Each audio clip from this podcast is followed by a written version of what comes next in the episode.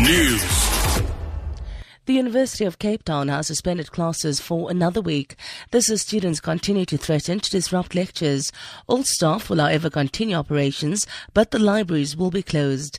Classes were set to resume tomorrow after lectures were suspended last week due to student protests on the campus. The institution has urged government to include the fee issue in next year's national budget. In a statement, Vice Chancellor Max Price says a plan to resolve the crisis should be announced before the end of the year. Students and parents are set to hold a public meeting at Wits University today as the fight for free higher education continues. The group from various institutions of higher learning will hold talks at Solomon Mahlangu House to establish how parents can contribute to the students' call.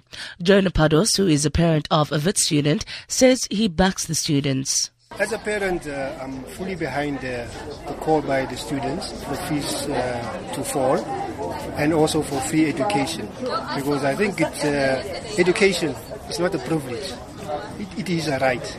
And therefore, as a parent, we are, we are supporting the students and we are calling on the government uh, and the university management to ensure that students have access to free quality education. The South African Medical Association has launched an armband campaign which indicates how many hours a particular doctor has been on duty. The move is a bid to convince authorities to address the working conditions of doctors within the public service. The association says the issue needs urgent attention. It says providing quality health care is the cornerstone of all medical practitioners' social contract with their patients. The family of a black man who was shot dead by police in the U.S. city of Charlotte on Tuesday says video footage of the shooting raises more questions than it does answers. Pu- police published two video recordings of the moment Keith Lamont Scott was killed after days of demonstrations by protesters demanding their release. It's not clear from the videos whether he's carrying a gun. Charlotte's police chief says Scott was armed. Civil rights campaigner Jesse Jackson argues the shooting appears excessive. Even if there were a gun, and there's not overwhelming evidence that there was a gun, in Charlotte it's legal to, to carry guns uh, which is absurd in the first place, I might add.